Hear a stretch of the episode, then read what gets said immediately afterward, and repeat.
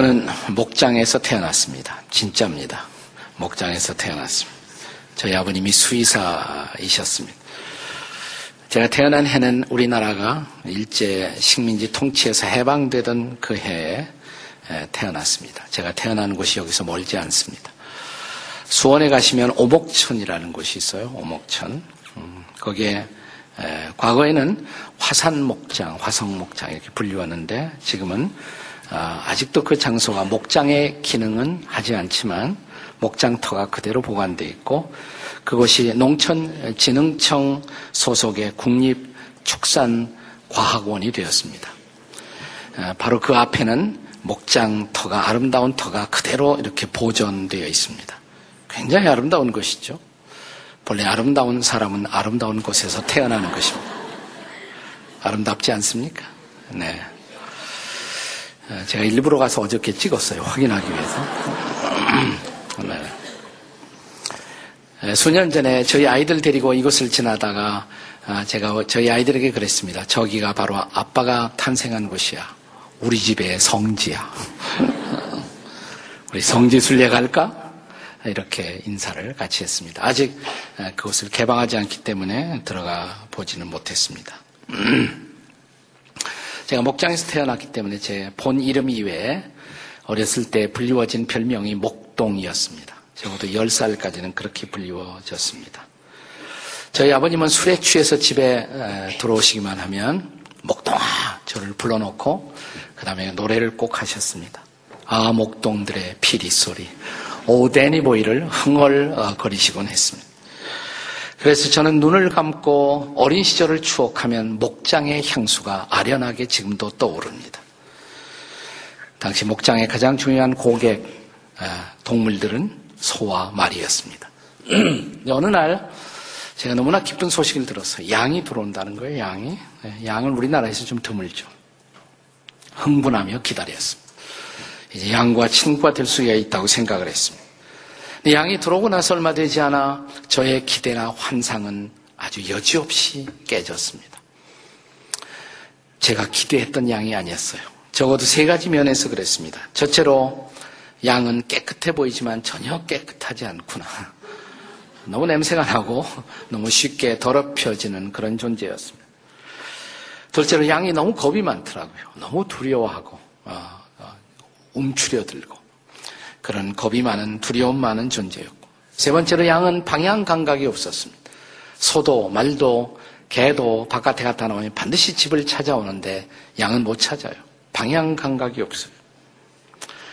상당히 세월이 흐르고 제가 예수 믿고 성경을 보기 시작한 어느 날 저는 놀랬습니다. 성경은 말하기를 우리 인간의 실존을 가리켜서 우리는 다 양과 같다. 세월이 흘러가면서 저는 이 말씀이 얼마나 진리인 것인가를 온몸으로 공감하며 또 실감하고 있습니다. 사람은 모두 깨끗해 보이지만 가까이 가면 얼마나 냄새가 나고 얼마나 쉽게 더럽혀지는 존재인지요. 우리는 다 양과 같아서. 우리는 다 당당한 것 같지만 병원에 가서 진찰을 받다가 의사 선생님이 좀 더 검사가 필요하다고 하면 갑자기 움츠려 두는 두려움에 사로잡히는 존재. 우리는 다 양과 같아서. 어느 날 갑자기 인생을 살다가 내 인생 어디로 흘러가고 있을까 생각해 보면 갑자기 잃어버려져 있는 자신을 발견할 수밖에 없는 인생. 우리는 다 양과 같아서. 그런데 성경은 이런 양과 같은 인생에게 놀라운 기쁜 소식이 있다고 말합니다. 우리는 성경의 진리를 단순히 진리라고 말하지 않고 복음이라고 말합니다. Gospel, 기쁜 소식이라고 말합니다. 왜일까요? 그것은 바로 양과 같은 인생에게 창조자이신 하나님이 그리고 인류를 구원하는 구원자 예수님이 친히 우리의 목자가 되어 주시겠다는 소식입니다. 그래서 복음입니다. 생각해 보시오. 만약 목자가 양 곁에 있으면 더럽혀진 양을 씻어 주시지 않겠습니까? 목자가 양의 곁 에서 함께 있으면 그 양을 보호해 주시지 않겠습니까? 목자가 양의 곁에 있어서 그를 인도한다면 방향을 잃어버릴 필요가 없지 않겠습니까? 그래서 양에게 있어서 목자가 함께 한다라는 목자의 현존은 양의 모든 문제에 대한 완벽한 해답이라고 할 수가 있어요. 자, 이제 성경의 말씀을, 하나님의 말씀을 들어보십시오. 에스겔 34장 15절입니다. 다 함께 읽겠습니다. 시작.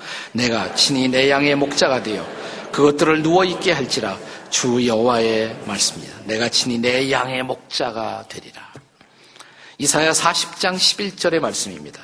같이 읽습니다. 시작. 그는 목자같이 양떼를 먹이시며 어린 양을 그 팔로 모아 품에 안으시며 젖먹이는 암컷들을 온순히 인도하시리로다. 구약에 있는 말씀이거든요. 신약을 보겠습니다. 신약 성경에서 예수님 자신이 하신 말씀을 들어보십시오. 요한복음 10장 11절입니다. 다 함께 읽겠습니다. 시작. 나는 선한 목자라. 선한 목자는 양들을 위해 목숨을 버리거니와 양들 을 위해서 목숨도 버리시는 바로 그분. 이런 목자를 만나 인도함을 받는다면 인생이 달라지지 않겠습니까? 그런데 이런 목자의 인도를 받는 놀라운 삶을 살기 위해서 우리 편에서 해야 할 일은 뭘까요? 그것이 바로 오늘 본문의 스토리입니다. 아흔아홉 마리 양을 놓아두고 잃어버린 한 마리 양을 찾아 나서는 어떤 목자의 비유, 어떤 목자의 이야기. 여기 이런 양을 찾고 있는 목자에게서 이런 인간을 찾아 하늘나라의 영광을 버리시고 이 땅에 오신 예수님의 모습을 볼 수가 있습니다. 자, 그 선한 목자이신 예수님을 만나기 위해서 우리가 해야 할 일이 있다면 뭘까요? 첫째로, 그래서 내가, 우리가, 아니, 당신이 잃어버린 존재임을 자각하실 필요가 있습니다. 첫 번째 일이에요. 내가 잃어버린 존재라구나라는 것을 깨달으실 필요가 있습니다. 만약 본문의 스토리에 나타나는 양이 자신이 잃어버려져 있다는 것을 인정하지 않는다면 목자가 내민 구원의 손길을 도움의 손길을 받아들이지 않았을 것입니다. 그래서 자신의 잃어버렸음을 깨닫는 것, 인정하는 것 이것이 구원의 시작입니다. 자 그렇다면 도대체 우리가 무엇을 잃어버렸단 말입니까? 여러분은 사회적으로 성공한 사람일 수가 있습니다. 여러분은 사회적으로 위대한 성취를 한 사람일 수가 있습니다. 그러나 여러분의 사회적 성공이나 성취와 상관없이 여러분이 하나님을 모르신다면, 예수님을 모르신다면 여러분은 아직도 잃어버려져 있는 존재라는 것을 아십니까? 성경이 이렇게 말해요. 여러분은 잃어버려져 있다는 것입니다. 무엇을 잃었다는 말입니까? 한마디로 말하면 하나님과의 관계를 잃어버렸다는 것입니다. 릴레이션십. 창조주이신 하나님. 그 하나님과의 관계가 상실되었다. 잃어버려졌다는 것입니다. 만약 하나님과의 관계가 단절되어 있으면 그 관계를 상실하고 산다면 하나님이 주시는 도움, 하나님이 내리시는 은혜, 하나님이 내리시는 축복을 받을 수가 없지 않겠습니까? 사랑하는 여러분, 그것은 인생에서 가장 커다란 손실입니다. 우리의 사회적 어떤 성공으로도 보상될 수 없는 손실인 것입니다. 그래서 방세의 철학자 파스칼은 이것은 우리가 포기할 수 없는 너무나 어마어마한 위대한 도박이다. 이렇게 말합니다. 성 어거스틴은 우리가 하나님에게 돌아가 우리의 마음이 쉴 때까지는 우리에게는 결코 평안함이 없었다라고 고백합니다. 그렇다면 사랑하는 여러분, 여러분이 제가 우리가 해야 할 일은 뭘까요? 겸손히 나의 잃어버려져 있음을 인정하고 그분의 도우심을 구하시면 됩니다. 우리가 운전할 때요, 일반적으로 어, 여성들보다도 남성들이 훨씬 더 많이 헤맨다는 통계가 있습니다. 어, 요즘은 내비게이션의 도움을 받아서 좀 많이 낮았습니다만은 전에 어, 저희 집안을 봐도 그래요. 어, 제 아내는 별로 잃어버린 일이 없는데 저는 계속 헤맵니다. 계속 헤매요. 오죽하면 옛날 제가 이민 목회를 할 때 우리 교인들이 목사, 우리 목사님에게는 특별한 은사가 있다고. 방황의 은사가 있다. 제가 계속 그냥 헤매고 돌아다녔어요. 자, 남자들이 헤매는 이유 왜 그럴까요? 간단합니다. 네. 길을 묻지 않기 때문에 그렇습니다. 왜 길을 묻지 않을까요? 그것도 간단합니다. 쫀심 때문에 그렇습니다. 자존심 때문에 그렇습니다. 헤매고도 헤매지 않은 척 하면서 계속 헤매고 다녀요. 네. 남자들의 자존심이죠. 네. 우리 크리스찬 휴목 가운데 이스라엘 백성들이 광야에서 40년을 헤맸는데 왜 헤맸을까? 그것은 그때 그 광야에 이스라엘 백성들을 이끌고 있던 리더들이 남자였기 때문이다. 여자였으면 물어보지 않았겠습니까? 어디로 가야 가나안 땅을 빨리 가느냐고? 네. 그렇습니다. 자신의 잃어버려져 있음을, 자신의 방황을, 자신의 무지를 인정하는 것, 그리고 도움을 구하는 것, 그것이 바로 새로운 삶의 신앙으로 들어서는 하나님의 구원을 체험하는 중요한 전제 조건이 된다는 것입니다. 그래서 이런 하나님의 도움을 받기 위해서는 마음이 겸손해져야 합니다. 이 마음이 겸손해지는 체험, 그것을 가리켜서 기독교에서는 독특한 단어를 쓰는데 마음이 깨진다 이런 마음을 써요. 깨어진 마음, broken heart. 마음이 깨져 겸손해져야 하나님의 도심을 구한다는 것입니다. 마음이 깨지는 것은 좋은 일이에요. 마음이 깨지지 않으면 인생이 깨져요. 마음이 깨지시겠습니까? 인생이 깨어지기를 원하십니까? 내 마음이 깨어져서 낮아져서 겸손하게 하나님 저 하나님 도와주세요. 그러면 하나님의 도우심이 입혀집니다. 하나님과의 관계가 시작됩니다. 인생이 다시 살아납니다. 이것이 바로 구원의 시작인 것입니다. 자, 어떻게 우리가 구원의 은혜를 입을 수가 있어요? 첫째로 자신의 잃어버려졌음을 인정해야 한다고 두 번째는 이제 선한 목자 되신 그분이 당신을 나를 여러분을 우리를 찾고 계심을 알아차리고 신속하게 반응하십시오. 응답하십시오. 이것이 두 번째. 자, 본문 4절에 보시면 어떤 사람으로 묘사된 어떤 목자가 이런 양을 찾습니다. 자, 그 대목을 성경에서 그대로 한번 자세히 읽어보겠습니다. 다 같이 시작. 너희 중에 어떤 사람이 양 100마리가 있는데 그 중에 하나를 잃으면 99마리를 덜에 두고 그 잃은 것을 찾아내기까지 찾아다니지 아니하겠느냐. 어떤 단어가 강조됩니까? 반복되는 단어가 강조되는 것이죠. 찾아내기까지 찾아다니지 아니하겠느냐. 그는 찾고 또 찾습니다. 잃은 양을 찾습니다. 그 잃은 양, 그 잃은 양 앞에 정관사가 붙어 있어요. 더 지정해서 그 양을 찾습니다. 목자는 그 양을 찾을 때까지 포기하지 않습니다. 그 양은 바로 당신입니다. 그것은 대체될 수 없는 다른 누구로 대체될 수 없는 당신, 당신을 찾기까지 그 목자는 찾고 또 찾습니다. 그가 나를 우리를 찾고 있는 증거, 그것은 다시 말하면 나에게 우리에게 예수 믿을 기회를 제공하신다는 것입니다. 그 기회는 인생에서 여러 번 내 곁을 지나갑니다. 그걸 알아차리는 것이 중요해요. 이번 블레싱 축제도 하나님이 여러분을 찾고 계십니다라는 것을 여러분에게 알려드리는 기회의 한 마당이라고 할 수가 있습니다. 인생에서 어느 날 갑자기 우리가 경험하는 고통, 아픔, 가정의 불상사, 혹은 어떤 자녀들의 고통, 이 고통을 통해서 그런 기회를 통해서 하나님 앞에 와야 한다고 하나님이 우리를 부르시는 하나님의 손짓을 발견할 수 있으셔야 합니다. 이 땅의 대표적인 지성이었던 이현영 선생님께서 예수를 믿으셨는데요.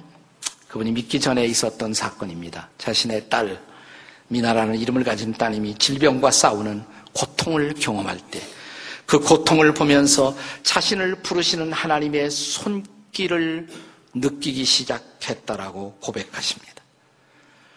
지금은 잘 예수를 믿고 계시지만 그가 예수 믿기 전에 무신론자 시절에 그러나 무신론자의 마지막 계절, 무신론자의 마지막 시간에 하나님의 손짓을 느끼기 시작한 그때 그분이 썼던 시가 있습니다. 어느 무신론자의 기도 1. 들어보세요. 하나님, 당신의 재단에 꽃 한 송이 바친 적 없으니 절 기억하지 못하실 겁니다. 좀 더 가까이 가도 되겠습니까? 당신의 발끝을 가린 성스러운 옷자락을 때 묻은 손으로 조금 만져도 되겠습니까?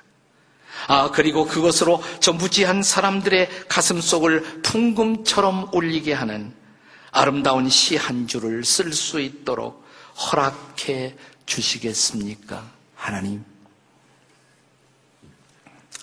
그리고 조금 더 시간이 흘러갑니다. 조금 더 구체적으로 그는 하나님의 노크 소리를 듣기 시작합니다.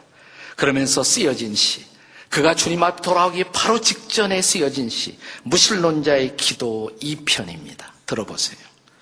당신을 부르기 전에는 아무 소리도 들리지 않았습니다. 당신을 부르기 전에는 아무 모습도 보이지 않았습니다. 하지만 이제 아닙니다. 어려움풋이 보이고 멀리에서 들려옵니다. 어둠의 벼랑 앞에서 내가 당신을 부르면 기척도 없이 다가서시며 네가 거기 있었느냐? 네가 거기 있었느냐? 네가 그동안 거기 있었느냐? 부르시는 목소리가 들립니다. 이 시를 써놓고 그분은 이 시의 아래편에다가 그 시를 쓰게 된 정황을 이렇게 설명해 적어 놓았습니다. 딸 미나에게서 전화가 왔다. 긴 전화였다. 하나님이 이야기를 한다. 그 애가 행복해하는 모습을 보면서 그동안 믿지 않던 신의 은총을 생각해 본다. 무슨 힘이 미나를 저토록 다른 사람으로 만들었을까? 그 애가 아픈 병에서 나을 수만 있다면 하나님을 믿겠다고 약속해 버렸다. 이연영 선생님을 찾아왔던 비슷한 기척, 그런 기척의 인기척, 그런 기회의 인기척이 내 문지방에도, 내 삶의 마당에도 다가오는 것을 느끼지 않으십니까? 느낀다면 빨리 반응하세요. 서두르세요. 놓치지 마세요. 망설이지 마시고 응답을 준비하십시오. 구원의 은혜를 경험하려면 여러분이 먼저 잃어버린 자임을 인정하시고 그리고 나를 찾아오는 그분의 인기척 앞에 반응을 하셔야 한다고. 세 번째로는 그 목자와 더불어 시작되는 축제의 새 삶을 기대해 보십시오. 그 목자와 더불어 시작되는 새로운 축제의 삶을 이제 기대하여 보십시오. 본문에 나타난 어떤 잃었던 양을 찾아내자마자 그 목자가 한 일이 뭘까요? 5절에 보세요. 우리 5절 같이 읽겠습니다. 5절 다 함께 읽겠습니다. 시작. 또 찾아낸 즉 즐거워 어깨에 메고 너무너무 기뻐서 그 양을 찾자마자 구덩이에 빠져 있었을지 모릅니다. 더럽혀진 손으로. 그러나 기쁨으로 벌쩍 어깨에 메고 즐거워했다고 말합니다. 그 다음 절에 보시면 6절에 집으로 돌아옵니다. 홈카밍이었습니다. 친구를 부릅니다. 이웃들을 부릅니다. 잔치가 시작됩니다. 파티가 시작됐어요. 그의 새로운 인생은 축제와 더불어 새롭게 시작됩니다. 그런데 여기 목자가 양을 발견했을 때 어깨에 메었다. 그 어깨가 성경 원문에 보시면 단수가 아니라 복수로 되어 있습니다. shoulder, 어깨, s, 복수가 되어 있어요. Shoulders, 어깨들. 여러분, 한 어깨에 양을 메면 양이 어쩐지 떨어질까봐 불안하지 않습니까? 그런데 두 어깨를 다 사용한 거예요. 두 어깨에 양을 걸머쥔 것입니다. 그의 양의 두 다리를 아마 두 어깨에 걸친 채로 꽉 쥐고 이렇게 말했을 것입니다. 나는 너를 이제 결코 놓지 않아. 너는 나와 함께 가는 것이야. 너는 이제 내 양이야. 이 모습을 상상해 보십시오.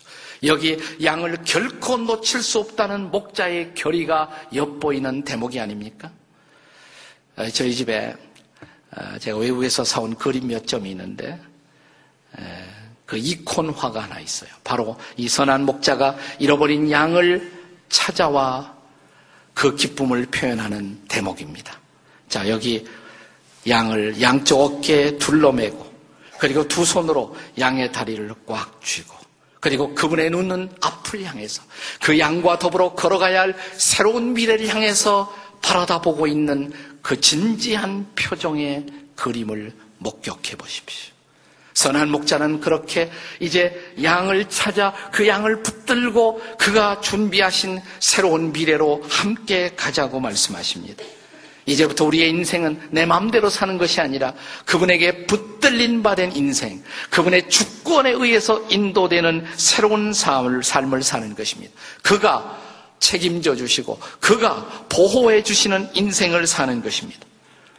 요한복음 10장 28절에 주님의 말씀을 친히 들어보십시오. 함께 같이 읽어보겠습니다. 시작. 내가 그들에게 영생을 주노니 영원히 멸망하지 아니할 것이요 또 그들을 내 손에서 빼앗을 자가 없느니라. 내 손에서 결코 너희들을 빼앗기지 않겠다. 내 손에 붙들고 가겠다. 영생을 허락하시고 그 영원한 나라에 도달하기까지 우리의 손을 붙들고 가겠다고 선언하시는 바로 그분. 그분에 의해서 지켜지는 인생, 그분에 의해서 보호되는 인생, 이러한 새로운 삶을 가리켜 기독교 교리에서는 그것을 견인의 교리, 견고하게 지켜지는 인생이다. 영원한 안전의 교리, eternal security. 영원토록 안전하게 그분이 나를 붙드시고 그분이 나를 지키시고 그분이 인도하시는 삶을 약속하십니다. 사랑하는 여러분, 이런 삶이 사모가 되지 않으세요? 이런 삶을 살고 싶지 않으십니까? 저는 작년 말에 담임 목사로서는 공적으로 담임 목사직을 내려놓고 은퇴했습니다. 은퇴한 후에 제가 그 목사님들 여러 분 만나는데 은퇴한 목사님들도 만나고 그러는데 제가 은퇴할 때 은퇴비를 제가 교회하고 했던 어떤 약속과 제 마음의 확신을 따라서 은퇴비를 받지 않고 사양한 것을 그분들이 알았던지 저를 만나기만 하면 이렇게 말씀하시는 분들이 많아요. 이 목사 어떻게 살려고 그래? 뭘 믿고 살 거야? 그러나. 근데 그분들이 목사님이신데 이런 얘기를 해요. 뭐냐면 교회 믿을 수 없어 그래요. 아, 목사님들이 교회 믿을 수 없다. 그래서 아니 목사님이 목사가 교회 못 믿으면 누가 교회를 믿느냐고. 이 한국 교회가 그런 게 아마 목사님들이 교회를 안 믿어서 그런 것 같다고.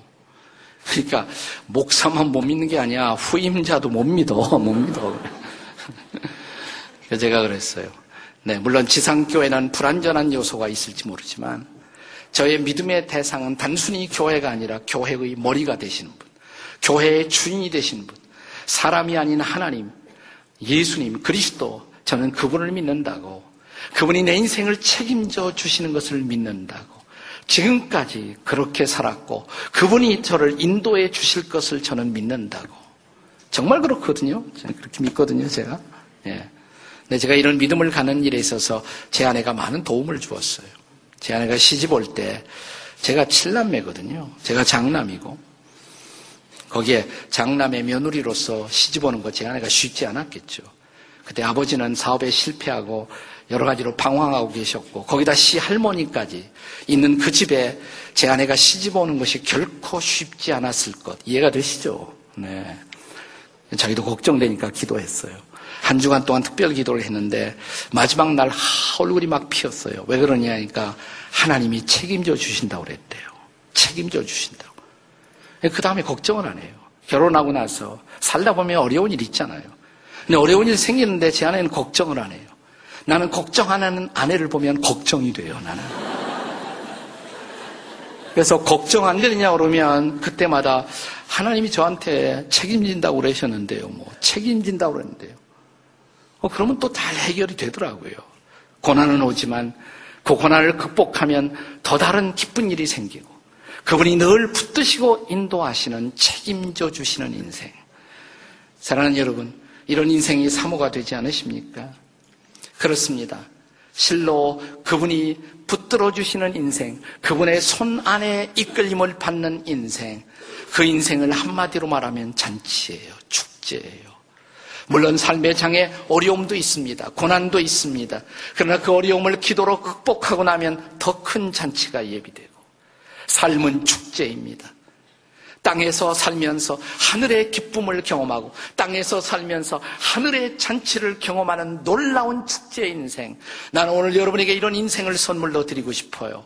이런 인생 우리에게 선물로 주시고 싶어서 그는 이 땅에 오시사 우리의 절망, 우리의 좌절의 원인인 죄를 짊어지고 십자가에 피 흘려 돌아가시고 장사한 지 사흘 만에 부활하시사 살아계신 그분, 이제 내 인생의 목자가 되시겠다고 그분을 받아들이기만 하면 그는 선한 목자가 되어 우리 인생 인도하시겠다고 오늘 그분을 인격적으로 마음속에 영접하고 하나님이 보호하시고 하나님이 지켜주시고 하나님이 책임져 주시고 하나님이 인도하시는 축제 인생을 소유하시기를 주의 이름으로 축복합니다. 기도하시겠습니다. 하나님 아버지 오늘 이 귀한 결단의 자리에 참여한 모든 분들을 축복해 주시고 저들이 흔들리지 아니하는 확신의 자리에 설 수 있도록 하나님 도우시고 인도해 주시옵소서. 예수님의 이름으로 기도합니다. 아멘.